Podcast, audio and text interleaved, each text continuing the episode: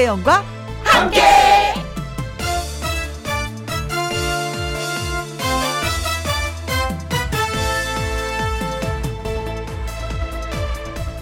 오늘의 제목 멘탈 다스리는 코치가 돼볼까요? 몸은 가볍지만 마음이 무거워서 무슨 일을 잘 해내지 못할 때 이런 생각을 하곤 합니다. 나는 유리 멘탈이야. 맞아요. 우리가 농담처럼 멘붕, 멘붕, 뭐 그런 말을 하지만 멘탈, 그러니까 마음이 붕괴된다는 거. 그렇게 무서운 얘기도 없는 것입니다. 운동선수에게 가장 좋은 지도자는 멘탈 코치라고 합니다. 정신줄 놓치지 말라고 막 붙들어주는 누군가가 있다는 거, 이거 참 든든한 거죠. 코로나19는 여전히 기세를 떨치고요. 늦은 장마는 뜻하지 않은 피해를 가져왔습니다. 이럴 때 여러분의 멘탈, 제가 꽉 붙들어주는 멘탈 코치 하겠습니다. 서로 서로 코치해요. 눈치 코치 주고받으면서. 토요일 오후 우리들의 멘탈은 안녕하신지 물어보면서 2021년 7월 10일 토요일 김혜영과 함께 출발합니다. KBS 2라디오 매일 오후 2시부터 4시까지 누구랑 함께 김혜영과 함께 2021년 7월 10일 토요일 오늘의 첫 곡은 이상은의 언젠가는 이었습니다. 광고 듣고 다시 올게요. 김혜영과 함께 노래 듣고 와서 신성 씨와 사연 창고 문 활짝 열도록 하겠습니다. 5102님, 4599님이 신청하셨어요. 강혜연의 척하면 척.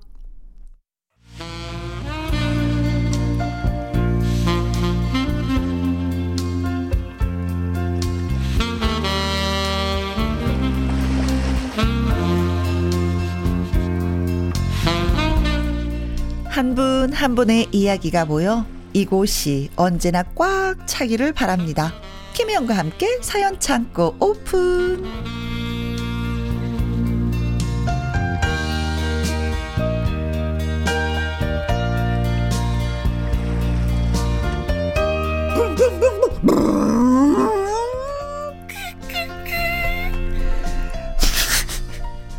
여러분의 사연을 전하러 도착한 남자 가수 신성 씨입니다. 어서 오세요.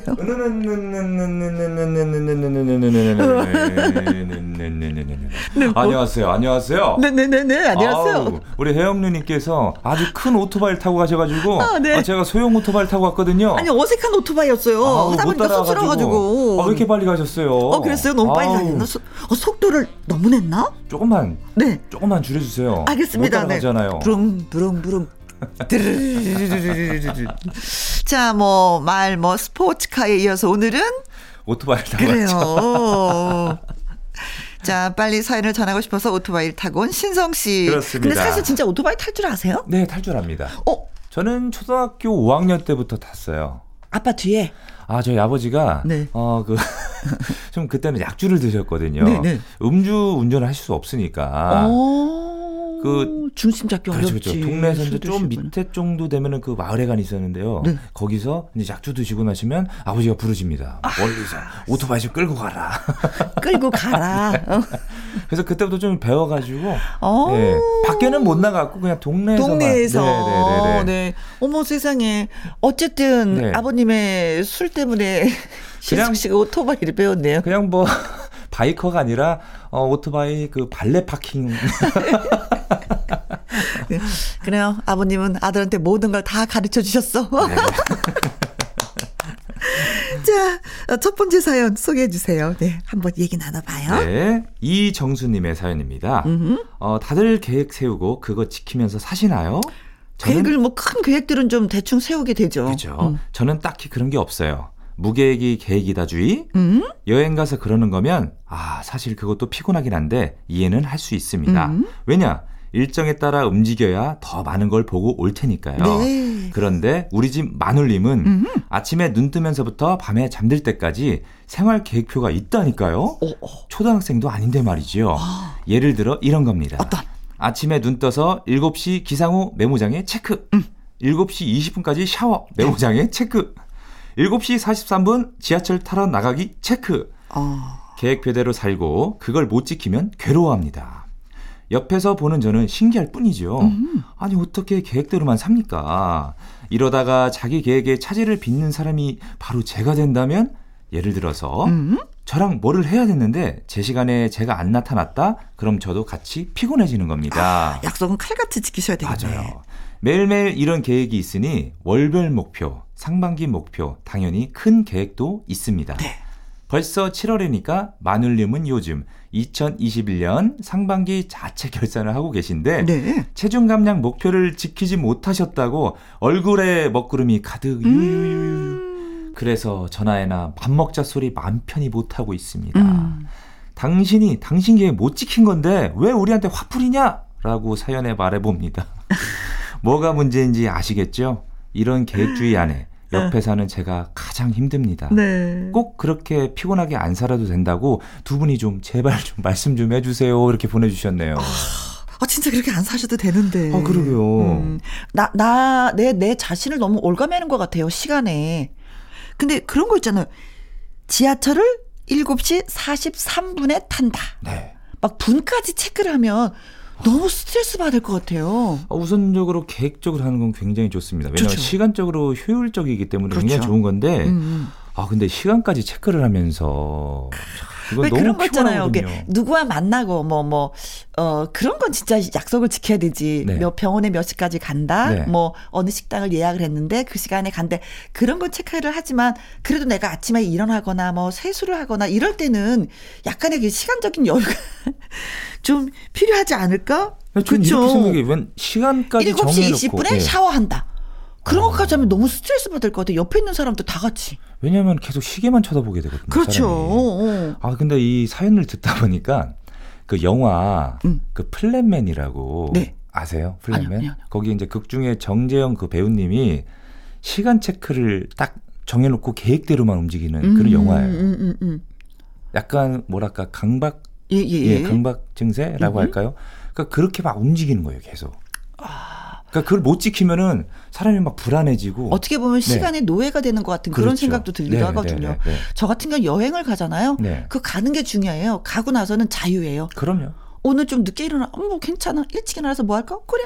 그때그때 따라서 유동적이게 좀 움직여 주거든요. 음. 그러면 여행이 즐거워요. 많이 보는 게 당연하죠. 중요한 게 아니라 저는 네. 그냥 떠나는 게 중요하거든요. 일단은 즐기러 가는 거니까요. 어, 어. 그걸 또 가서까지 또 계획표를 짜고 시간대로 움직이고 하면은 그거는 즐기러 가는 게 아니라 외국 사람들이 그러잖아요. 그러죠. 한국인들은 해- 여행이 여행이 아니라 노동을 하고 간다. 가방을 들고 맞아요, 맞아요. 돌아다 그냥 그 그- 새벽같이 일어나서 보따리 싸갖고 또 이동하고 또 내려서 잠자고 또 이동하고 그게 왜 그런 줄 아세요? 어그 보려고 여행사가 여행사 계획표를 다 짜놓잖아요. 그래서 막 구경하다가도 자 빨리 들어오세요. 자 다음 다음 장소로 이동합니다. 그거 이제 어려서부터 소풍 때 그렇잖아요. 왜 소풍 때 가면은 선생님들이 자자자 다들 다들 자 버스 타 빨리 타 이렇게. 그래서 저는 여행을 가면 네. 한 군데서 며칠을 머무는 게 좋아요. 그런 여행을 하고 싶어. 음. 많은 것을 보지 않아도 네. 그들의 생활 속에서 들어가서 함께 생활해 보는 거, 문화를 느껴보는 거. 그래서 배낭 여행이 제일 좋은 것 같아요. 제가 직접 가가지고 네, 제가 하고 싶은 거 다 하고 먹을 거 먹어보고. 네네네. 네. 여행도 강행군 하면 안 된다고 네. 요즘에 얘기하는데 하물며 집에서 생활하시는데도 너무 강행군을 하시는 것 같아요. 아, 음. 일단은 우리 아, 예, 아내분 그래 네, 네. 조금만 조금만, 여유로웠으면 좋겠어요. 그리고 시계 쳐다보지 말고 네. 네, 그니까요. 시계를 보면 자꾸 그렇게 되는 거거든요. 느낌대로 움직여 주시면 어떨까? 한번 그렇게 생활해 보시고 그게 불편하면 뭐 어쩔 수 없지만 한 번은 그렇게 시도를 해 보시는 것도 네. 아내분 괜찮을 것 같아요.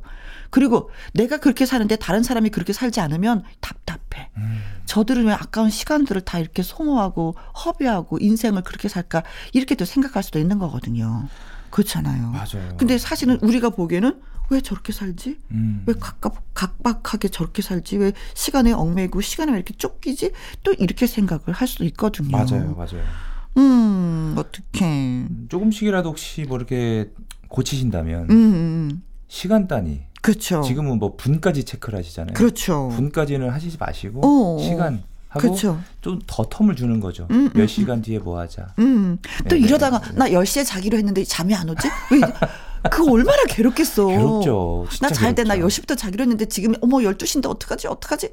이것도 개- 본인 스스로가 너무 괴롭히는 거야. 스트레스예요. 나를 진짜 괴롭히지. 말았으면 좋겠어. 네. 나는 소중하니까 괴롭히지 당연하죠. 마세요. 당연하죠. 아셨죠? 음. 남편 되시는 분이 더 옆에서 토닥토닥 이렇게 좋은 얘기를 좀 많이 해 주셨으면 좋겠다. 그렇죠? 그냥 집에 있는 시계를 좀 없애세요.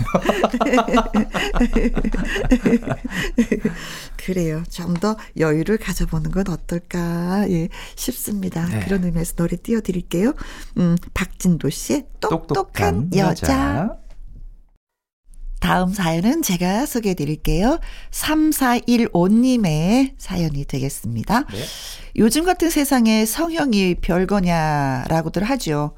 저도 용기가 없어서 그렇지 예뻐질 수 있다면 뭐 100세 시대 살짝 정비하고 가는 것도 나쁘지 않다고 생각했어요. 언제까지 그렇게 생각했냐면요. 제 아들이 나서기 전까지요. 어 아드님이 지금은 제 생각이? 바뀌셨나 봐. 네, 그러니까요. 아니 애가 갑자기 슬금슬금 오더니 안 하던 짓을 하는 겁니다. 식탁을 닦질 않나. 엄마 힘들지? 하면서 어깨를 주무르질 않나. 오. 저는 알아챘어요. 뻔하죠 뭐. 이러지 말고 원하는 거 있으면 말해봐. 했더니 아, 엄마, 그, 내 얼굴 이목구비는 잘 주차되어 있는 것 같은데, 어, 딱 하나 아쉬운 게 있어요. 아, 코, 이 코가 정말 낮은 것 같아요. 이러는 겁니다. 호박에 줄 긋는다고 수박 되냐? 그냥 생긴 대로 살아. 했지만 제 말이 안 먹히더라고요. 저랑 눈만 마주치면 해줘 엄마 응? 어 해달라고 하는데 아 진짜 짜증 제대로입니다. 코 높이는 수술을 해달라는 거예요. 엄마가 예뻐지고 잘생겨지고 싶은 거 당연한 거라고 그러지 않았어? 근데 왜 나는 못하게 막으시는 거예요? 하면서 허락해달라고 찡얼찡얼. 한두 푼 드는 게 아닐 테니까 라면서 돈을 들먹이면서 못하게 막겠다 싶어서 네가 돈이 어딨어 나는 수술비 비용 못 대줘 하니까 자기가 모아둔 게 있다고 하는 겁니다. 어, 저한테 필요한 건 허락뿐이라는 거예요. 아유, 나 왕참. 막상 아들 녀석이 성형 수술을 한다고 하니까 이게 잘 될까 싶어서 혹시나 하는 걱정이 되기도 하고 암튼 아유 저는 말리고 싶습니다. 애가 올해 대학 2학년이고요. 남자애인데 혜영 언니라면 허락을 해 주실 건가요? 하셨습니다. 음, 어, 저는 허락했어요. 저도 허락입니다. 음, 했다고 저는. 아, 우리 네. 딸내미. 아, 아, 이거 그 방송으로 나갈 텐데 그 따님들이 혹시 듣게 되면은. 하고 한 날 진짜 찡얼찡얼. 아, 진짜요? 엄마, 엄마는 이쁘니까 모르지. 엄마 눈이 쌍꺼풀이잖아. 나는 풀어져갖고 이거 이렇게 한 번만 찝어주면 안 돼? 어. 아, 됐어. 그냥 쌍꺼풀 없는 것도 괜찮아. 약간 속쌍꺼풀이 있었거든요. 네, 그 네. 얼마나 매력적인데 진짜 너 이뻐. 자, 자자. 그 다음날 눈 뜨면, 어. 자식이 이기는 부모는 없죠. 아니 그 뭐 강아지처럼 졸졸졸졸 쫓아다니면서 네. 밥을 먹어도 옷을 갈아입어도 화장실에 가도 문 앞에 앉아갖고 아, 아, 아, 나눈 해줘. 막 짜증이. 나가지고 그랬어 짜증이 나가지고 음. 그래서 좀 어떻게 따님이 굉장히 만족하고 아니 있나요? 근데 내 찝었는데 이게 또 네. 찝은 게 또 잘못돼갖고요 재수술을 또 했었어요 아, 두 번이나. 예, 예, 예. 근데 원상태로 돌아왔어요. 그래갖고 아, 다시요? 예, 예. 근데 찝는 게 다시 돌아온다고 그, 그러더라고요. 예, 예, 예. 아예 그냥 걘 돈만 들였어 아. 아 그런데 요즘 성형이요. 그 과거 때는 어, 어. 수술이라고 했잖아요. 예. 요즘은 시술이라고 합니다. 진짜 시술 네, 진짜 그 과학이 많이 발전됐어요. 그렇죠 네 어. 더군다나 그 해외에서도 우리나라로 그렇죠 성형하러 굉장히 많이 왔잖아요. 맞습니다. 어머니 날 낳으시고 의사 선생님 날 예쁘게 만드시고. 근데 이분 표현이 너무 재밌는 것 같아. 얼굴을 살짝 정비하고 아드님. 이목구비 잘 주차되어 있는 것 같은데 코가 네, 코가 코- 좀 낮다고. 너무 괜찮은 것 같습니다. 아, 요즘에는 너무 네. 자연스럽게 많이 해서 맞아요. 그리고 또 자신 있게 얘기해 나 성형 수술했어라고. 예 네. 말씀하더라고요. 티도 잘 안 나요. 네, 젊은 사람들이 많이 네. 하고요. 또 나이 드신 분들이 많이 하세요. 신기한 게요. 음, 처진 거 다 바로 잡는다고. 전에는 음. 아, 티 안 나게 해주세요. 이런 분들 굉장히 많은데 요즘 티 나게 해주세요. 어 그래요? 이런 분들도 있어요. 왜 티 나게? 좀 티를 내고 싶어서. 아, 성형했는데 예. 표가 안 나고 오히려 또 요즘은. 당당한 거예요. 나 성형했어. 이렇게 당당한 거예요. 네네네네. 더군다나 아드님께서 음, 음. 본인 돈으로 하겠다는 걸 그렇지. 왜 막으십니까? 그렇지. 그래도 고맙다. 왜냐면 네, 네. 젊은 아이들 돈 있으면요. 본인 알아서 스스로 성형하고 와요. 허락받지 않아요. 아 그렇죠. 네. 사실 저도 하고 싶은 데가 너무 많아. 근데 저는 딱 처져가지고 네. 요새는 나이가 드시니까 다 끌어올리고 싶어. 아, 리프팅을 다행해. 좀 어떻게 잘하는데 좀 제가 추천해드릴까요? 근데 그게요, 어. 진짜 제가 딱 사람의 그 얼굴 딱 이제 관상을 보게 되면 네. 코가 딱 중심이 잘 잡혀야 되거든요. 음. 진짜 코가 중심 딱 잡혀 있으면 네. 뭔가 되게 뭐랄까, 오 이목구비가 굉장히 어, 뚜렷해 어, 어, 보이고. 어, 뭐 정리가 된 것 같은 거예요? 그렇죠. 예. 사람이 딱 그 눈이랑 코가 굉장히 중요하거든요. 네. 네. 아. 그래서 일단은 어, 아드님이 어, 다른 데 다 자신이 있다. 음. 하지만 코가 문제다. 그렇죠. 코가 코가 문제다. 음. 네. 그럼 허락하는 걸로. 아 더군다나 요즘은 또 예. 아, 저도 허락했어요. 했어 안 아, 되는. 제가 좀 방송으로 이렇게 좀 말씀드린 거 하지만 저도 예 했습니다. 저도 좀 했거든요. 네. 아유. 어디를 예, 예. 콕 집어 말을 못하겠지만 아무튼 했어. 근데 저는. 굉장히 만족을 합니다. 오. 네. 네. 그래요. 만족도예요. 안 한 사람 어딨어. 거의 다 합니다. 네. 밖에서 윤 쌤이 아그 얘기하라고 코 이렇게 하시면서 네. 윤쌤 때문에 커밍아웃을 사... 커밍 아, 못했어. 네, 네, 네. 자, 그럼 허락하는 걸로. 네, 네. 네. 아드님 축하드립니다. 아, 축하드립니다. 네. 어머니 마음 저희가 돌려드린 아, 예. 거예요. 네, 네. 저희 사랑해 주세요. 네. 우연히 남자인데. 김희영과 함께 사연 창고 가수 신성 씨와 함께 하고 있습니다. 네. 자, 다음 사연 부탁드려요. 어, 다음 사연은요. 음? 김선영 님의 사연입니다. 네. 안녕하세요, 혜영 씨, 신성 씨. 저는 결혼 29년 차 되는 주부입니다. 음. 오늘 7월 10일 저희 친정엄마 생신이라서 네. 엄마가 제일 좋아하는 신성 가수님께 축하를 받고 싶어서 글을 쓰게 되었습니다. 아유 어머니, 아유 어머니 축하드립니다. 어머니 아유. 축하드립니다. 엄마는 딱 지금 제 나이 때 친정 아버지께서 병환으로 돌아가시고 혼자가 되셨습니다. 음. 저는 결혼 후에 친정 나들이를 거의 해본 적이 없습니다. 네. 명절 때는 물론이고 친정 부모님 생신 때 잠시 다녀오는 게 다였습니다. 결혼 후에 친정에서 하룻밤을 자본 적이 없습니다. 아. 친정 아버지 제사 때도 마찬가지고요. 작년에 친정 엄마께서 몸이 안 좋으셔서 수술을 하시고 저희 집에서 며칠 계시게 되었는데 네. 그게 결혼 후 저희 집에서 처음 주무시게 되신 거였어요. 다른 집들과는 좀 많이 다르죠. 그때 엄마를 간호하면서 엄마도 많이 늙으셨구나를 느끼게 되었습니다. 가끔 전화 통화를 할 때도 그저 잘 있다고만 하시니까 늘 엄마는 거기서 내가 자주 연락 못 드려도 든든한 나무처럼 서 계실 줄 알았는데 음. 엄마와 몇 주 함께 지내면서 그동안 제가 얼마나 무심하고 나쁜 딸이었는지 깨달았어요. 저는 생일을 양력으로, 엄마는 음력으로 지내시는데 올해는 저 태어나고 처음으로 엄마와 제가 생일이 같습니다. 어머나! 오. 진짜 축하드립니다. 네. 그래서 이번 생신 때 엄마와 저 둘만의 여행을 떠납니다. 아우 진짜 너무 좋을 것 같아요. 그쵸. 네. 며칠 자고 올 상황이 안 되어서 하루 만에 여행이지만 네. 새벽 첫 기차를 타고 바다도 보고 맛있는 것도 먹고 오려고요. 너무 좋아하시는 엄마를 보면서 죄송한 마음이 드네요. 음. 앞으로는 더 자주 연락드리고 자주 찾아뵈야 되겠습니다. 신성 가수님, 저희 엄마 생일 축하해 주실 거죠? 당연하죠. 엄마 생신 축하드립니다. 그리고 아주 아주 아주 많이 사랑합니다. 오래오래 음. 건강하세요 하고 밑에 또 아, 있어요. 네. 혹시 신성 가수님 노래 사랑의 금메달 신청해도 될까요? 네. 100번, 1000번도 됩니다. 아우, 100번, 1000번 돼요, 돼요. 마음 같아서는 이 노래 한 시간 틀어 드리고 싶습니다. 자, 노래. 잠시만요, 잠시만요. 우리 또 어머니 생신이시니까 오. 제가 또 우리 또 김신영 님, 네. 김신 아 김선영님 네. 또 생일 축하 노래를 제가 불러 드리려고 준비를 했습니다. 어머 좋다. 네. 오 시작. 생일 축하합니다. 생일 축하합니다. 김선영님 어머님 두 분의 생일 축하합니다. 우, 축하드려요. 아, 참. 어머니 혼자 계셨는데 자주 찾아뵙지 못했구나. 그러니까요. 아, 네, 혼자 계셨으면. 네, 근데 이상하게 결혼하고 나니까 네. 시댁을 더 자주 찾아가게 되더라고요. 저 같은 경우에도 결혼하고 나서 저는 매주 주말마다 시댁을 갔어요. 어머니 돌아가시기까지, 시어머님 돌아가시기까지. 친정은 잘 안 가시고요. 예.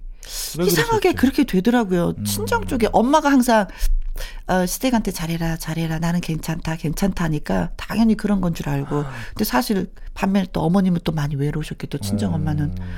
근데 이제 돌아가시고 나니까 네네. 아 내가 너무 많이 못했구나 이런 생각을. 예 음. 했었어요. 뭐 시댁에 자주 가시는 거 보면 고부간에 그 갈등이 많이 없으셨나요? 그거는 없었어요. 저는 이제 엄마가 잘해라 잘해라 하니까 네. 어, 진짜 어머니도 저를 너무 사랑해 주셨고 어. 저도 시어머니가 너무 좋아왔고 그래서 고부 갈등은 없었는데 나중에 네네. 알고 보니까 이제 어머님은 우리 친정 엄마는 좀 외로우셨겠구나라는 아, 생각이 그렇죠. 들었어요. 그렇죠. 네. 네. 일단 저희 음. 누나들도 진짜 뭐랄까 명절 때, 음. 혹은 저희 아버지 어머니 때, 그러니까 1년에 딱 네번 네. 이렇게 이제 친정집에 오게 되는데 와도 바로 가는 경우는 없고요. 네. 하룻밤 자고 네. 이렇게 가거든요. 근데 저희도 또 네. 친정집하고 가까웠기 때문에도 못 갔는데도 또 가까우니까 뭐 명절 때나 뭐 가잖아요. 그러면은 음 아이들하고 다 같이 가니까 집이 편하니까 엄마 집에 가서 자자고. 그러면 또 어 그래. 또 그렇게 되는 거예요. 요즘은 근데 또 보면 시댁이든 친정이든 자주 가는 게 아이들을 봐주시니까 어 린 아이들은 그렇고 이제 다 큰 아이들은 음, 네. 음. 잘안 따라와요. 좀 크면은 아이들이. 그래요. 네, 네. 음. 친구들이 생겨가지고. 어 어머님에 대해서 좀 많이 좀 느끼셨네요. 네. 그래. 음. 또 김선영님 좀 자주 음. 찾아뵈세요. 왜냐면 진짜 살아계실 때 찾아뵈야 네, 가장 좋거든요. 맞아요. 네, 네, 네. 지나가고 나니까 네. 후회하는 게 너무 많이 생기더라고요. 맞아요. 네. 진짜 하지 못한 것들이 왜 이렇게 많은지. 그래서 음. 가끔가다 우리 혜영님께서 좀 약간 이런 사연을 읽으실 때마다 눈시울이 좀 붉어지시는 음, 게 이제 친정 어머니가 좀 생각나시니까. 음, 진짜 많이 나요. 네. 네, 진짜. 멍 때리면, 네, 엄마 생각이 나. 네, 어, 지금도 살짝. 네. 어, 그럴 네, 때가 네, 네. 있어요. 음, 여행하시고, 바다도 보시고, 맛있는 것도 드시고, 네. 음, 사진도 좀 많이 찍고, 예. 음, 하셨으면 굉장히 좋겠어요. 좀 바쁘신가 봐요. 음. 하루 정도밖에 못 갔다 오신 거 하니까. 아니, 코로나 때문에 또 그런 상황일 아, 수도 있는 거니까. 네. 네, 네, 네. 아무튼 생신 축하드리고요. 네, 엄마. 꼭 안아 어, 드리길 바라겠습니다. 네, 좋다. 그래서 음. 어, 신청 신청해주신 제 노래. 네. 아 윤쌤, 아, 100번이고 1000번이고 틀어주세요. 신성의 아, 사랑의 금메달. 금메달. 자, 이번에 소개해드릴 이야기는 9715님이 보내주셨습니다. 네. 남들이 들으면 제 이야기는 고민축에도 못 낀다고 하실 수 있겠지만 저는 너무 답답하니까 이렇게라도 이야기를 하고 싶어서 사연을 아, 보냅니다. 어떤 사연일까요? 우리 아버지가 너무 이해가 안 돼요. 음, 왜 그러실까요? 작년에 드디어 우리 집에도 에어컨이 생겼어요. 아, 그동안 오. 더위와 씨름해왔던 날들 안녕. 안녕. 이제 한여름에도 시원하게 잘 수 있겠구나 설렜었는데 근데 1년이 지난 지금 에어컨은 여전히 작동하지 않습니다. 아, 고장이 났냐고요? 아니요. 잘 있어요. 근데 틀 수가 없어요. 먼저 할 것 같아요. 제가 더워서 에어컨 좀 틀자고 하면 아빠가 틀기도 전에 먼저 다가오십니다. 아유, 뭐 벌써부터 에어컨이요. 아유, 좀 더 더워지면 틀어. 그래서 사놓고 작년에 한 번도 못 틀었습니다. 아이고, 설마 싶으시죠? 아, 진짜예요. 이럴 거면 에어컨을 왜 산 건지 이해가 안 가네요. 얼마 전에 너무 더워서 아빠 에어컨 좀 틀면 안 돼요? 했더니 돌아오는 대답은 역시나 아유, 벌써부터 에어컨 틀면 아니 더 더워서 어쩌라고. 아, 참어. 얼른 참어. 아니 더 더워지면 더 오래 켜두면 되잖아요. 이러다가 올 여름도 에어컨 그냥 전시품으로만 놔둘 것 같아요. 우리 아빠 좀 알려주세요. 한마디 좀 해주세요. 아 이거 들으시는 분들 빵 터진 그러니까. 분 많이 계실 거야. 아. 모든 집들이 다 이래 진짜. 네. 정말 아버님의 우리 절약 정신에 아 박수를 보내드립니다. 아니 근데요 저희 집도 저희 집도 어 예전에 네. 그 에어컨을 저희 집에 에어컨이 없었어요 어허, 시골집에 네. 없었는데 진짜 그 누나들이 어. 다 이렇게 돈을 모아가지고 모아서. 집에다 탁 해준 거예요. 아이고 이뻐. 근데 1년에 진짜 한 틀어본 게 손가락이 꼽힐 정도로 부모님 당신들은 네. 안 틀고 자식들이 와서 약간 덥다 막 이러면 그때 틀어주시죠.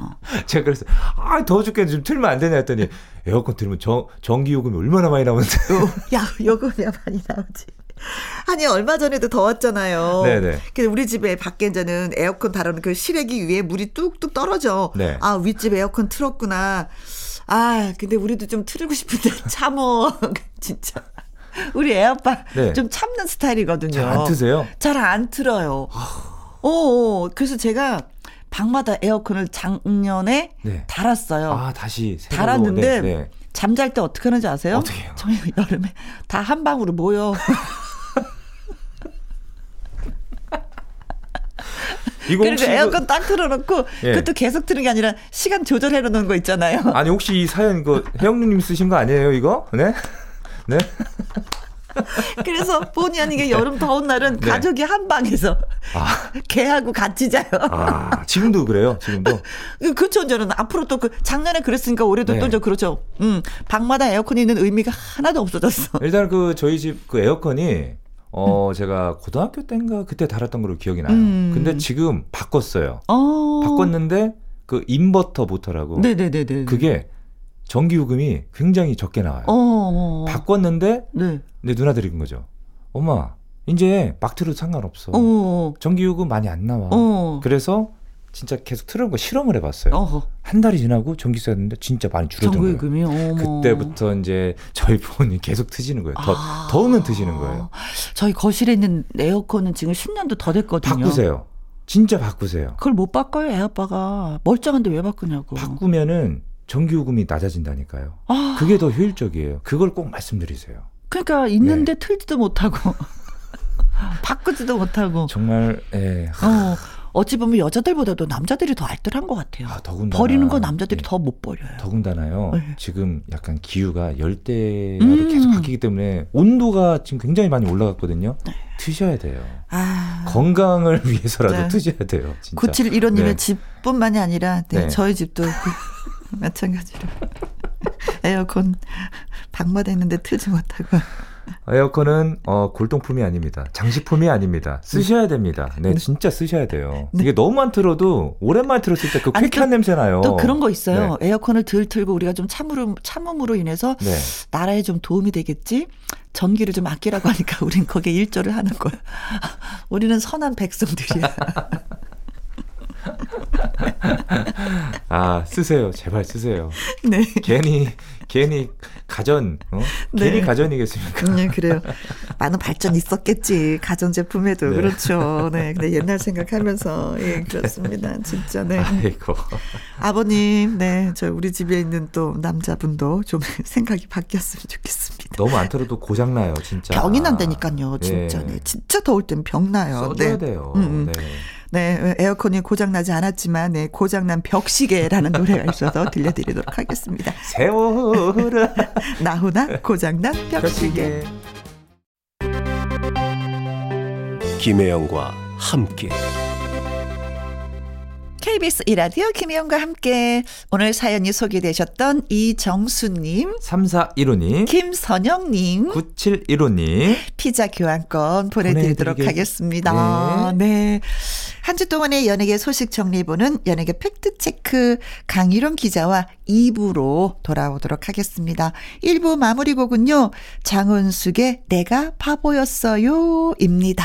자, 이 노래 들으면서 또 바이바이 해야 되겠네요. 네, 잠깐만 좀 시동 좀 켜야 돼가지고요. 오토바이, 오토바이. 어쨌든, 형님 저 다음 주에 또 올게요. 네, 잘 가요.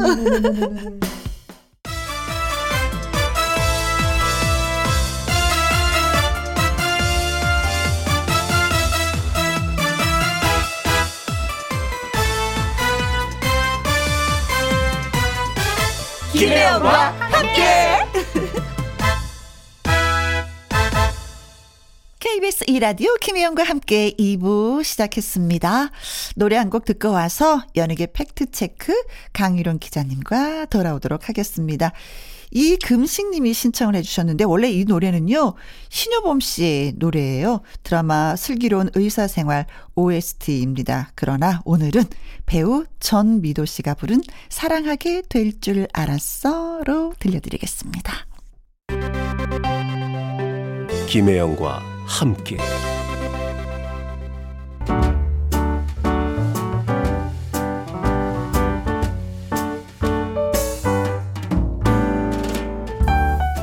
김혜영과 함께해서 드리는 선물입니다. 이태리 명품 구두 바이넬에서 구두 교환권, 발효 건강 전문 기업 이든 네이처에서 발효 홍삼 세트, 대한민국 1등 건강 기능식품 에버 콜라겐에서 에버 콜라겐 인앤업 플러스, 마스크 전문 MSK 인더스트리에서 슈클린 KF94 마스크, 일동 코스메틱 브랜드 퍼스트랩에서 미백 주름 기능성 프로바이오틱 세럼, 상쾌한 아침 전략 페이펄에서 세계의 선택 RU21 온 가족 세제 컨센서스에서 세탁 세제와 섬유 유연제.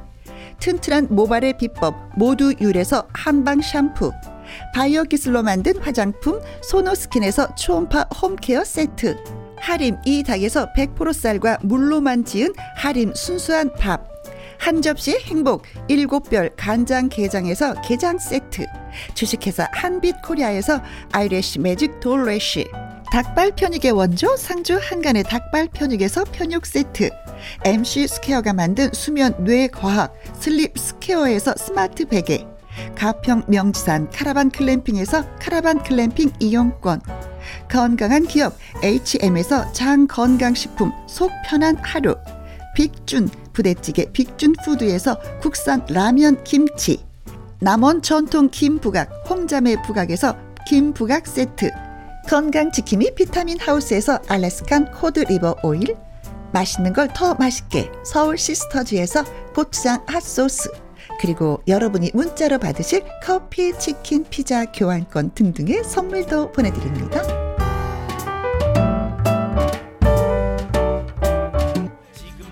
슛 들어갑니다. 영화 한 편 찍으시죠. 엔딩에 키스신 있다. 참고하시죠.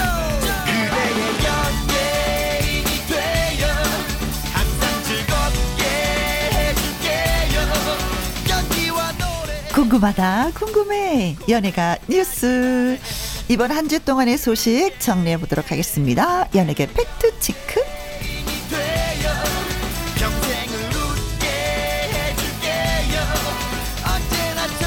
강일원 더 팩트 대중문화 기자님 나오셨습니다. 안녕하세요. 안녕하십니까. 강희롱입니다. 네 그렇습니다.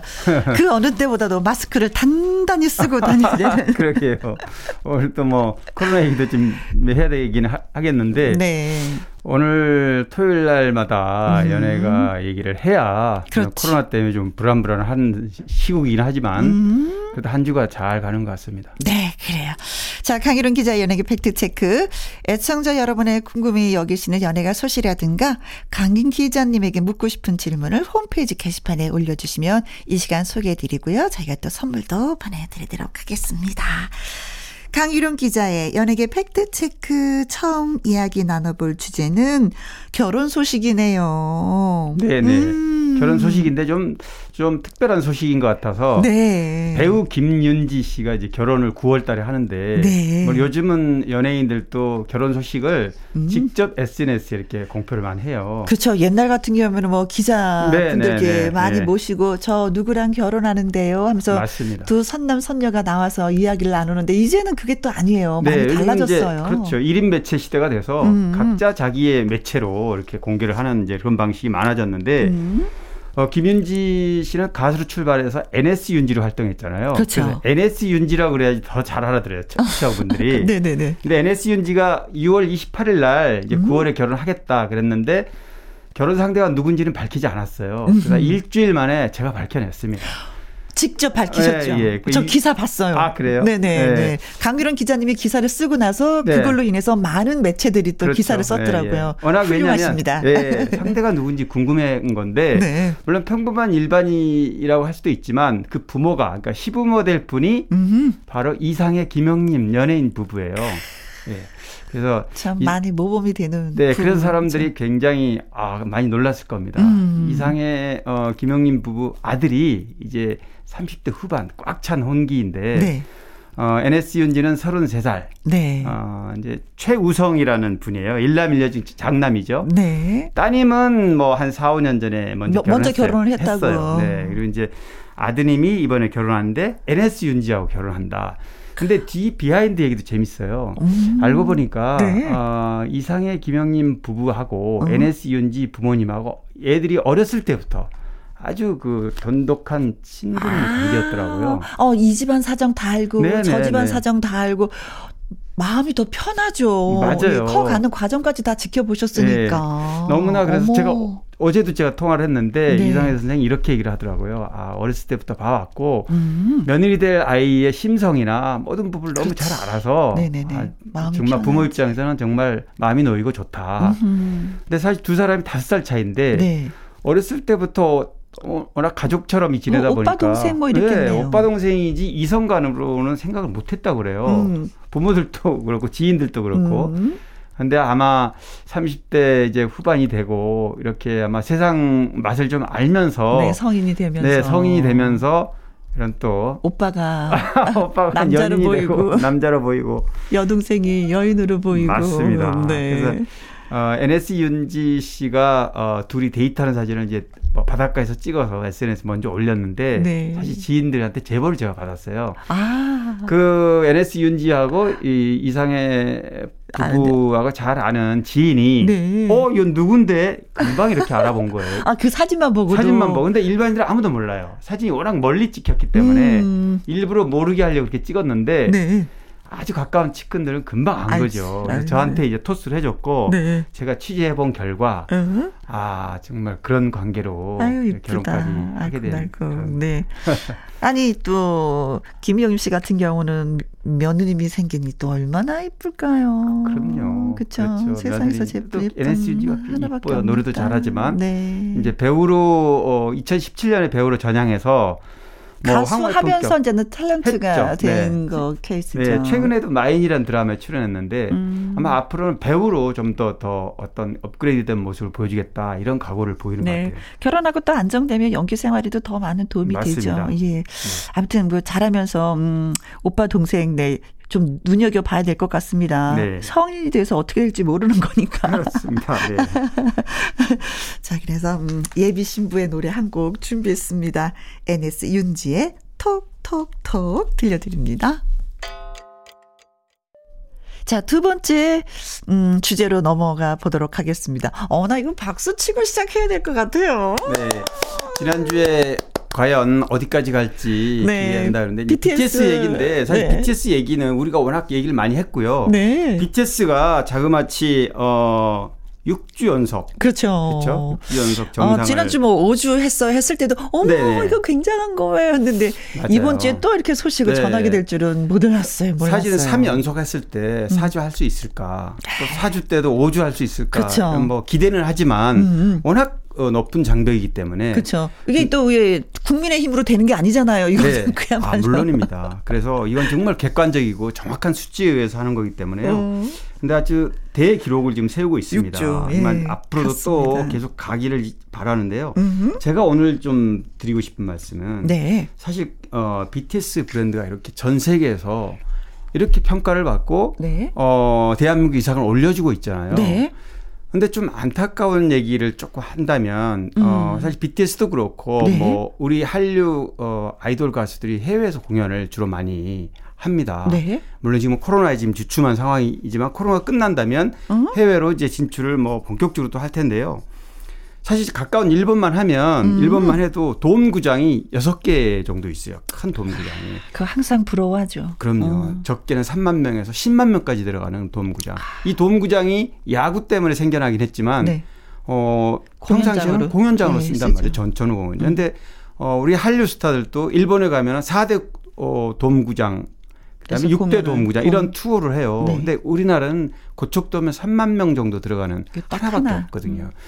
어, 그런데 이제 제가 오늘 어, 잠깐 이 말씀을 드리는 거는 음. 이런 그 BTS를 비롯한 한류가 세계 위상을 날리는 이런 상황이라면 음. 어, 잠실 운동장이 재개발된다는 소식이 있어요. 아. 했, 그 예, 예, 서울시의회에서 발표했어요. 했어요. 그렇기 어. 때문에 어, 2년 후, 후에는 이제 뭐 어, 선정이 됐기 때문에 네. 어, 재개발되는 거는 기정사실화 됐는데 음. 야구장을 돔구장을 건설하지 않고 네. 그냥 장소만 이동해서 아. 한강 가까운 곳에 이제 잠실 운동장에다 건설한다 이런 계획이 서 있습니다. 네. 그래서 어, 이 대중문화계에서는 음. 기왕에 그런 어, 재개발을 한다면 한다면 조금 더 투자해서 맞습니다. 다목적인 네. 경기장을 지었으면 좋겠다. 백년 대계로 멀리 봐야 됩니다. 대한민국 전 세계의 대중문화가 이렇게 주도하고 네. 있는 이런 마당이라면 음. 정말 10만 명은 아니더라도 네. 최대한 6, 7만, 6, 7만 명의 돔구장은 어, 있어야 된다. 네. 이런 목소리가 굉장히 지금 많아졌어요.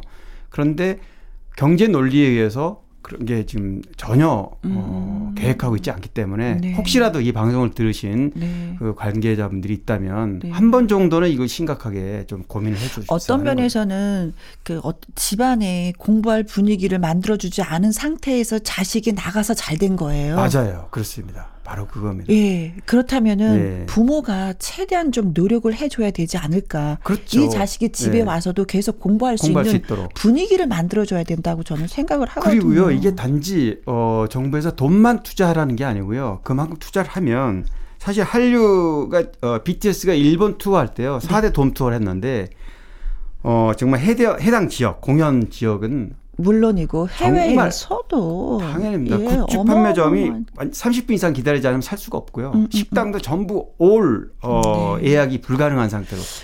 그러니까 이런 상황을 국내에서 하자는 겁니다. 그렇죠. 관광객 하면 엄청난 수익을 벌어들일 수 그들이 있는 건데. 오면은 뭐 우리나라 비행기를 또 탈 것이고 그렇죠. 예 와서, 와서 숙박을 할 것이고 먹어야 되고요. 네. 예 차를 탈 것이고 쇼핑을 할 것이고 해외 또 공연을 어, 조명이 볼 되고. 다른 사람들까지 그렇죠. 또 알려져서 또 오게 되는 거죠. 네. 근데 이런 어떤 그 문화에 어 시너지를 기대를 한다면 음흠.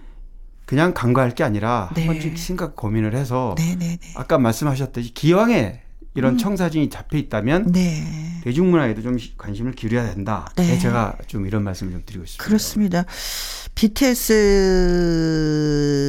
그 멤버들이 있잖아요. 네네, 그 네. 멤버들이 창출한 그 경제적 효과는 어마어마합니다. 네. 아, 그런 정말 계산으로 어마어마합니다. 나와 있나요? 네, 나와 있습니다. 수치적으로도요. 네. 작년에 어, 문화체육관광부와 한국관광문화연구원이 분석한 거 보면 빌보드 지금 육, 여섯 번째 연속이잖아요. 네. 근데 빌보드 한 번 1위 하는 효과가 1조 7천억입니다. 그거만 파생 효과가. 네. 그리고 어, 현대경제연구원도 이런 분석을 해놨습니다. BTS가 데뷔가 2014년인데요. 음. 내후년 2023년이 10년이거든요. 음. 10년간 이 멤버들이 창출할 경제적 효과가 음. 56조 원이다. 근데 제가 아까 말씀드린 그런 해외 아미 팬들이 음. 국내에 와서 이렇게 돈을 쓰고 가는 것까지 다 포함한다면 네. 이런 말씀드린 돔구장 같은 경우는 반드시 있어야 됩니다. 그렇습니다. 네. 아. 나가서 너무 성장을 하고 있는데. 사실은 뭐 육지 정도 되면은 우리는 특집에 특집에 특특 특집을 지금 하고 있어야 되는 맞아요, 그런 맞아요. 상황이거든요. 네. 근데 네. 그런 면에 비해서는 좀 조용해서 네. 너무 미안해요. 사실 예, 코로나 때문에 BTS도 네. 미안하고 아미한테도 미안하고 사실 그렇습니다. 방송국에서도 특집을 좀 해줘야 되는 그런 상황인데 그걸 못 하고 지금 있으니 그렇게 할 여력이 못 되고요. 그러니까. 뭐 얼른 또 비대면으로 해야 되는데 음. 그런 게 어, 기술적으로 굉장히 어려운 점이 많죠. 네, 그렇습니다. 버터처럼 그냥 부드럽게 녹아서 전 세계 음악 팬들의 가슴에 막 스며들고 있습니다. 한 주 한주 새로운 역사를 쓰고 있는 BTS. 어, 이번 이제 6주잖아요. 네, 네, 네. 7주 도전을 또 기대해서 다음 주이 시간에도 또 이 얘기를 좀 그러게요. 더 나눠봤으면 또할 수 있었으면 좋겠습니다. 아, 정말 네, 그렇습니다. 네. BTS. 음. 네. 자, 그럼 여기에서 박진영과 선미 씨가 함께 불렀던 노래죠. 춤이 너무 매력적이고 많은 분들이 따라 불렀었던 When We Disco 듣습니다. 강유론 기자의 연예계 팩트 체크 이번에 나눠볼 주제는 음, 좀 무겁습니다. 음, 그러면서도 우리가 더 경각심을 가져야 되는 코로나 코로나에 얘기입니다. 관한 네. 얘기예요. 지금 다시 어, 어, 코로나 팬데, 팬데믹이 계속해서 확산되고 있는 그런 추세인데요. 네. 어, 이 코로나가 이렇게 확산이 되면 사실은 어, 방송사라든가 음. 네. 이제 뭐 아무래도 어, 방송 촬영, 영화 촬영 이렇게 많은 사람이 모여야 되는 그렇죠. 네. 모여서 협업해야 되는 그런 이- 일에 더, 더 긴장을 할 수밖에 없는데요. 음. 뭐 작년에도 올 어, 상반기에도 코로나 때문에 중단되는 일이 여러 번 있었지만 네. 최근에 또 다시 부쩍 어, 많아지는 것 같아서 좀. 걱정스럽습니다. 수도권 거리두기 4단계 네. 격상이 돼서 이제 사적 모임도 맞습니다. 못하고 뭐. 낮에는 뭐 4명까지는 되는데 저녁엔 저녁에 두 이제 거의. 뭐 올스톱이라고 할수 네. 있겠죠. 뭐 내일 모레죠. 분들도 문도 네, 네. 일찍 닫아야 되는 상황이고 네. 네, 그렇습니다. 그래서 뭐 이럴 때일수록 어, 좀 더좀 조심하고 마스크 잘 쓰고 해야 될 텐데요. 네. 어, 브레이브걸스가 어, 본인들이 직접 어, 밀접 접촉자는 아닌데 음. 어, 같이 호흡을 맞췄던 아 소속사에 네, 예, 예, 소속사에서 소속사. 예, 네. 확진자가 나왔다. 그래서 지금 현재 음성 판정을 받았지만 음. 자택에서 격리 어, 대기 중이고요. 어, 배우 차지연도 코로나19에 확진이 돼서 아. 어, 넷플릭스 드라마, 뭐 영화, 네. 뭐 예를 들면 종이의 집, 넷플릭스 시리 종이의 집이라든가 블랙의 신부, 영화 수리남 이런 네. 작품들이 다 촬영이 중단됐습니다. 네 네 네 네. 그리고 뭐 드라마 소가도 꿈결에 그 출연진 아역 배우가 네네. 확진자가 나와서 그러게요. 그래서 너무 지금 여기저기서 무더기로 나와서 네. 굉장히 좀 긴장을 할 수밖에 없는데요. 뭐 KBS 주말 드라마 이제 다 뭐 지나갔지만 네. OK 광재매 같은 경우도 배우가 그렇죠. 어 확진돼 홍은희 씨가 확진됐었죠. 네네네. 뭐 그런 일이 있었고 어 또 송중기 씨도 밀 확진자와 접촉한 것 때문에 음. 또 자발적 검사를 받고 음성을 받았더라도 지금 네. 대기 격리 조치에 들어간 상태이고요. 네. 또 라디오에서도 확진자가 나왔죠. 예 예 예 그렇습니다. 임백천 씨가 또 음. 확진이 됐었는데 그래서 굉장히 좀 김영 씨도 굉장히 좀 긴장하면서 아, 방송하시는 것 저희도 그래서 저는 예. 그 스튜디오를 같이 쓰거든요. 네네. 또 바로 저 앞에 또 임백천 씨가 해서 네. 같은 마이크를 사용해요. 네. 근데 정말 고맙게도 저희는 전 마스크를 다 쓰고 방송을 했었고 네. 우리 그 윤쌤 네. 우리 우리 그 윤 감독. 예, 항상 그 마스크 마이크에다 칙칙 예, 예, 예. 칙칙 시간이 바뀌면서 오늘 또 보니까 그래서 저희는 이- 다 예. 어, 저도 보니까 얼마나 철저하게 방역을 하시는지 알 것 같아요. 네, 저희는 그래서 다 어, 정상으로 이제 음성으로 판매되고 그리고 또 네. 라디오 부스까지 오는 과정이 두 번씩이나 검사해요. 네. KBS 딱 들어오면. 예, 네. 들어오는 현관에서 또 라디오 들어온 그 입구에서 맞아요. 계속 예, 체크 네. 열 체크를 하기 때문에 음, 최선을 다하고 그럼- 있죠. 그럼요. 예, 건강한 안전하게. 모습으로 여러분 저도 뭐 들어올 때 이렇게 체크를 여러 번 하면서 들어오기 때문에 네. 처음에는 좀, 좀 귀찮기도 하고 그랬는데 지금은 당연히. 당연하게 네. 이건 오히려 이런 코로나에 어, 보호하기 위한 조치라고 네. 생각하기 때문에 나를 뭐, 위한 네. 거고 주변을 위한 거고 또 넓게 보면 또 국가를 위한 거기 때문에 그렇습니다. 우리 스스가 확실히 좀 예, 지켜줘야 될 것 같습니다. 네, 그래요. 음, 코로나가 진짜 어, 언제 언제 물러갈까요? 진짜 이거 누구한테 질문을 하고 싶은데 누구한테 해야 될지 이제는 뭐 모르겠어. 아무도 장담할 수 없는 게 진짜 7월부터 괜찮을 거라고 예상을 했잖아요. 네. 근데 오히려 이게 4차 대유행이 왔으니까 음. 이제는 아무도 장담을 못 하는 거죠. 네. 음, 그 코로나가 좀 물러나길 바라면서 네, 많은 가수분들이 부른 노래가 있어요. 코로나 이기자라는 노래인데 남진, 설운도, 정수라 외에 진짜 많은 분들이 불렀는데 아, 이 노- 맞아. 이, 이 곡이 네. 대한 가수협회가 작년에 네. 코로나 극복송으로 불렀거든요. 맞습니다. 근데 이마- 이제 지금은 꼭 필요한 노래인 것 같습니다. 음, 음, 네. 자, 이 노래 들으면서 힘내고 좀 물리치는데 일조를 했으면 좋겠습니다.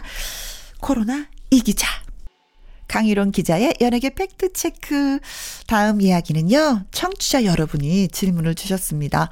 안녕하세요. 연예계 팩트체크 덕분에 토요일이 많이 기다려집니다. 가수 양준일 씨의 근황이 궁금해요 하면서 청취자 3082님이 글 주셨는데요. 네, 네. 아마 어. 궁금하실 거예요. 어, 진짜 열렬한 팬이신가 네. 보다. 작년까지만 해도 양준일 신드롬이 음. 이를 정도로 대단했는데 사실 뜨겁게 달궈졌을 때 양준일 씨가 이제 코로나 때문에 물론 네. 다른 가수도 마찬가지예요. 어, 콘서트를 계속 준비하고 있다가 네. 콘서트를 못 하다 보니까 아무래도 조금 진짜, 네. 지금 마, 어, 질문 주신 청취자분들처럼 네. 어, 만날 활동- 수가 없어. 그렇죠. 만날 기회가 많지 않잖아요. 또. 방송이라는 거는 한참 열기가 뜨거웠을 때는 여기저기 막 무더기로 나오지만 그쵸. 이게 또 좀 공백이 생기면 열기가 약간 식으면 그럼- 공백이 그렇죠. 돼버리는 맞습니다. 거죠. 그러면 이제 그 다음 단계는 콘서트장에서 볼 수 있어야 되는데 네. 그걸 볼 수 없어서 조금만 궁금할 겁니다. 팬이라면. 뭐 양준일 씨 그러면 어 재미 교포 가수로 이렇게 돼 음, 음, 있고요. 음. 양준일 씨는 뭐 이미 검증된 것처럼 네. 워낙 노래 또 작곡, 작사, 네. 편곡, 뭐 음악적 어, 뮤지션으로서는 다 뛰어난 네. 자질을 가진 모든 게 시대를 앞서가는 분이죠. 예 어, 맞아요. 양준일 씨 어디서 태어난 줄 알아요? 어디서? 베트남에서 태어났습니다. 아. 어, 베트남 전쟁 중에 69년에 네. 어, 지, 사이공 지금의 호치민이죠. 네, 네. 거기 태어났고 월남전 때. 맞아요 월남전 때 그리고 60 어, 홍콩과 일본에서 부모 따라 살다가 네. 한국에 돌아와서는 수유리에서 좀 살았고요. 네. 그리고 78년에 이제 가족 따라 다시 LA로 이민을 음. 갔는데 어, LA에서 학교를 쭉 다녔고 대학을 미국에서 다니다가 20살 때 한국에 건너와서 이제 음악을 시작을 했어요. 네. 그런데 어 이제 어, 음악은 한국에 와서 자질은 있지만 음. 뭐 미- 미국에서 한국에 들어오면은 왔다 갔다 해야 돼요. 미국 그러겠죠. 어, 시민권을 가지면은 네, 육 국내에 개월에, 들어왔다가 예, 예, 몇 육- 개월에 한 번씩 6개월. 들어가야 되고 그래서 왔다 갔다 하면서 빛을 못 봤습니다 사실은 음. 음. 악도 어, 음반도 데뷔했고 네. 철이와 미의 뚜벅이 사랑이라는 곡이 있어요. 이 곡을 90년대 초에 양준일 씨가 작곡한 겁니다. 그러니까, 네. 그러니까 양준일 씨는 그래요? 음악적 자질은 이미 어, 검증이 된 분인데 뭐 여러 가지 일이 잘 되지 않았고요. 음. 한국과 미국 오가면서 뭐 결혼도 하고 또 재혼도 하고 네. 이혼하고 뭐 이렇게 했었는데요. 어, 한국에 돌아와서 2019년에 2018년이죠. 네. 2018년에 음 노사연 씨가 이게 음. 슈가맨이라는 이런 프로그램 하면서 이제 잊혀져 있던 가수를 조망하는 그런 아, 또 프로그램이 하면서 있었어요. 바로 어, 양준일 씨를 추천을 했고 음. 그때 이 프로그램을 통해서 양준일 씨가 재조명된 겁니다. 그래서 뭐 엄청난 바람을 일으켰는데 네. 아까 제가 시대를 만났군요. 맞아요. 음. 정말 양준일 씨의 진가를 발휘하는 음. 이제 계기가 된 거죠. 음. 그래서 오늘까지 왔는데 안타깝게도 어, 지금 코로나 때문에 네. 어, 양준일 씨의 콘서트를 봐야 되는데 음. 보지 못한 분들이 지금 이렇게 궁금해하는 겁니다. 네. 그 양준일 씨뿐만이 아니라 진짜 콘서트를 준비했던 많은 가수분들이 다시 좌절하고 있어요. 예, 음. 정말 힘 빠진다고. 예, 하반기에는 어. 정말 공연을 다시 할 수 있을 네. 거라고 기대를 했는데 네. 조금 굉장히 열정적으로 연습을 했었는데 노래 네. 연습다고. 에이 그게 좀 아쉽기도 합니다. 네. 그래서 양준일 씨의 소식을 전해드렸고요. 두 번째는 송강호 배우 칸 영화제 갔던데 영화 비상선언 우리나라에는 언제 개봉을 하나요? 아마도 기자님은 개봉 전에 먼저 보시겠죠?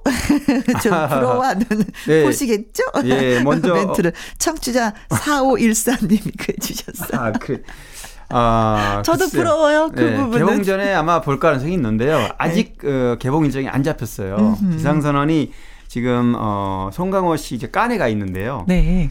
어, 17일까지 깐에 있을 거예요. 17일 날 폐막이고 음. 지난 6일부터 가 있어요. 네, 그러니까 6일 날 개막이 2주 가량. 있었- 네. 네. 왜냐하면 송강호 씨가 이번에 깐 영화제 경쟁분 심사위원으로 위촉이 됐거든요. 그러게요. 네.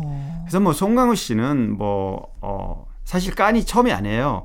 국내 남자 배우로는 처음이에요. 이번에 심사위원 위촉된 거는. 음흠. 근데 이제 한국 영화인으로 치면 신상옥, 이창동, 박찬욱, 네. 전도연 네. 어 이렇게 이어서 이제 어 송강호 씨가 네. 위촉이 됐는데 음. 한국 영화가 깐에서는 이제 뭐 굉장히 자리를 VIP가 잡은 되게 거, 자리 예, 잡았습니다.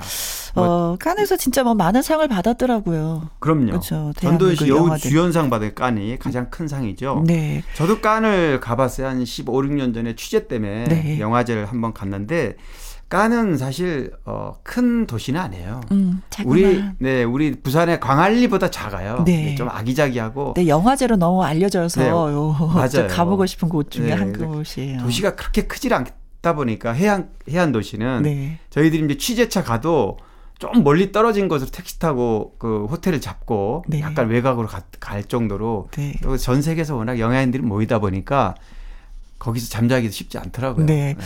어, 칸 영화제처럼 우리 부산 영화제도 좀 그렇게 거듭거듭 좀 났으면 부산은 좋겠다. 거기에 비하면 어마어마하게 어, 큰 네. 도시입니다. 광안리 해변도 크고요. 네. 2년 만에 개최되는 칸 영화제에서 네. 근데 또 이병헌 씨가 시상자로 또 네, 음, 네, 폐막식. 나선다. 네. 네. 폐막식. 그래서 어, 개막식에는 이제 봉준호 감독이 어, 개막식에 초청을 받아서 개막 선언을 하면서 어, 송강호 씨하고 만나고요. 네. 폐막식 때는 어, 역시 비상선언에 같이 출연한 이병헌 씨하고 폐막식에 같이 네. 어, 멋집니다. 네, 정말 멋집니다. 네. 자, 강유론 기자 연예계 팩트 체크. 애청자 여러분이 궁금해 여기시는 연예가 소식이나 강 기자님에게 묻고 싶은 질문을 홈페이지 게시판에 올려주시면 됩니다. 이 시간에 소개되신 분 선물, 예, 저희가 보내드립니다. 질문 보내주신 3082님, 4513님에게 저희가 커피 쿠폰 보내드리고요. 양준일 씨의 노래 띄워드립니다. 리베카.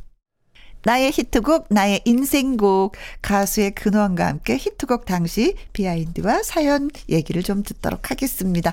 오늘의 주인공은 가수 이자연 네, 씨입니다. 네, 이자연. 이분한테, 음, 글쎄요, 어, 히트곡은 어떤 걸까요? 인생의 히트곡이? 이자연 씨 그러면 찰랑찰랑 있고 네. 당신의 의미가 있고 네. 뭐 일단 찰랑찰랑이 더 많이 찰랑찰랑. 대중에 알려져 있는 노래인데 네. 당신의 의미도 뭐 트로트 오디션 하면서 요즘 많이 불리잖아요. 네. 음. 근데 이자연 씨 당신의 의미가 본인은 당신의 의미가 나의 인생곡이다. 아, 첫 데뷔곡인데 첫 히트곡입니다. 아, 그렇다면은 네. 또, 예. 당신의 의미가 이자연 씨에게 엄청난 의미가 네, 있는 인생곡이죠. 네, 인생곡이고. 오. 이 노래가 어 나훈아 씨가 준 곡이에요. 아, 아, 그게 나훈아 씨하고 나- 좀 가깝더라고요. 엄청 친해요. 예, 예. 어 이자연 씨가 대한 가수협회 회장이에요. 지금. 그렇죠. 회장 언니죠. 네, 회장 되고 나서 얼마 안 돼서 나훈아 씨가 발전 기금을 3천만 원 기탁했어요. 가수협회. 맞습니다. 저한테 그 얘기했어요. 그래서 많은 분들이 박수를 쳐줬고요. 음. 그만큼 이자연 씨하고 나훈아 씨 연결고리가 탄탄해요. 왜냐하면 나훈아 씨가 이자연 씨 후배 여가수에게 서울 나그네, 허수아비, 사나이 눈물, 이별의 18번지 10곡 정도를 이자연 씨가 불렀어요. 나훈아 씨. 아, 특별하네요. 네, 그렇게 특별히 아꼈던 후배고요. 음. 지금도 돈독한 것 같습니다. 네. 어, 이 나훈아 씨가 불렀던 내 당신이라는 노래가 있는데 네. 이 노래를 어, 가사를 좀 바꾸고 제목도 당신의 의미로 바꿔서 아, 그러면 나훈아 씨가 먼저 불렀던 그 그렇죠. 리듬의 네. 가사를 좀 바꿔서 맞아요. 당신의 의미가 탄생이 된 거네요. 네. 오. 앞분 첫맨 앞 당신 사랑하는 내 당신 둘도 없는 내 당신 여기까지는 똑같아요 가사도 네. 당신 네. 사랑하는 내 네, 당신. 당신. 여기까지 그 다음에는 이제 조금씩 바뀌는데 네. 어, 이렇게 바꿔가지고 이자연 씨가 부르고 나서 어, 물론 이 노래 추임새인데 네. 보면 뭐 어, 둘도 없는 셋도 넷도 둘도 있고 뭐 셋도 없는 여보 당신 뭐 이런 게 이제 당신 들어가죠. 사랑해요. 네. 여기서 굉장히 어, 경쾌하게 이제 이자연 씨가 불렀는데 네. 이게 장르가 뭔가 저도 궁금했더니 홍키통키라는 장르래요. 홍키통키. 스윙 장르인데 굉장히 밝고 경쾌하고 네. 어또 어, 신혼 부부가 네. 깨가 쏟아진 신혼 부부가 아주 사랑스럽게 애교스럽게 부르면 이 노래의 맛이 난다고. 그래서 아마 청취자분들도 그런 거를 조금 염두에 두고 들어보시면 네. 아마 좀 다르게 들릴 거예요. 네. 평소보다. 어, 이 노래 그러면 딱 이제 받았을 때 처음부터 기분이 좋았을까? 어머, 이거 내 노래야라고 했을까요? 아니야, 아니야. 처음에는 아 굉장히 속상했대. 이 노래를 아왜 나한테 이거를 어? 아, 이 노래를 부르게 하지 이랬다 그러더라고요. 네. 근데 분명히 이제 나훈아 씨가 생각이 있어서 아 이거는 이자연 너가 부르면 네. 이 노래는 딱 맞다 이렇게 하고 줬는데 네. 이자연 씨가 그때 스물 몇 살 때일 거 아니겠습니까? 네. 데뷔도 아직 안 왔으니까. 네. 근데 나훈아 씨가 일본 공연 때 이자연 씨를 신인으로 게스트로 불렀었다 그래요. 그래서 이자연의 어떤 실력이나 개성을 아. 계속 파악하고 이 노래를 준. 건데 정작 이자연 씨는 진국의 노래를 몰랐던 거죠. 역시 선배님의 말씀을 따라야지 돼. 맞아요. 네. 네, 고맙습니다. 아, 오늘 또, 음, 많은 소식 들고 오셔서 또 얘기해 주셨는데, 다음에 재밌죠? 또, 예, 네. 다음 주말에 만나야지 되겠네요, 우리가. 네, 그럼요. 어떤 일주일에. 얘기로 갖고 오실지도 궁금합니다. 자, 오늘의 이자연 씨 얘기를 했는데, 당신의 의미 들어봐야 되겠습니다. 네. 네 들려드릴게요. 김희영과 함께 내일 일요일에는요, 가수 요요미 씨와 1부에서 사연 창고를 열고요, 2부에는 박성서 음악 평론가와 함께 주말의 띵곡으로 찾아오도록 하겠습니다. 오늘의 끝곡은 서민지님의 신청곡 김종환의 존재의 이유 준비했습니다. 내일 오후 2시에 다시 오도록 하겠습니다. 지금까지 누구랑 함께 김혜영과 함께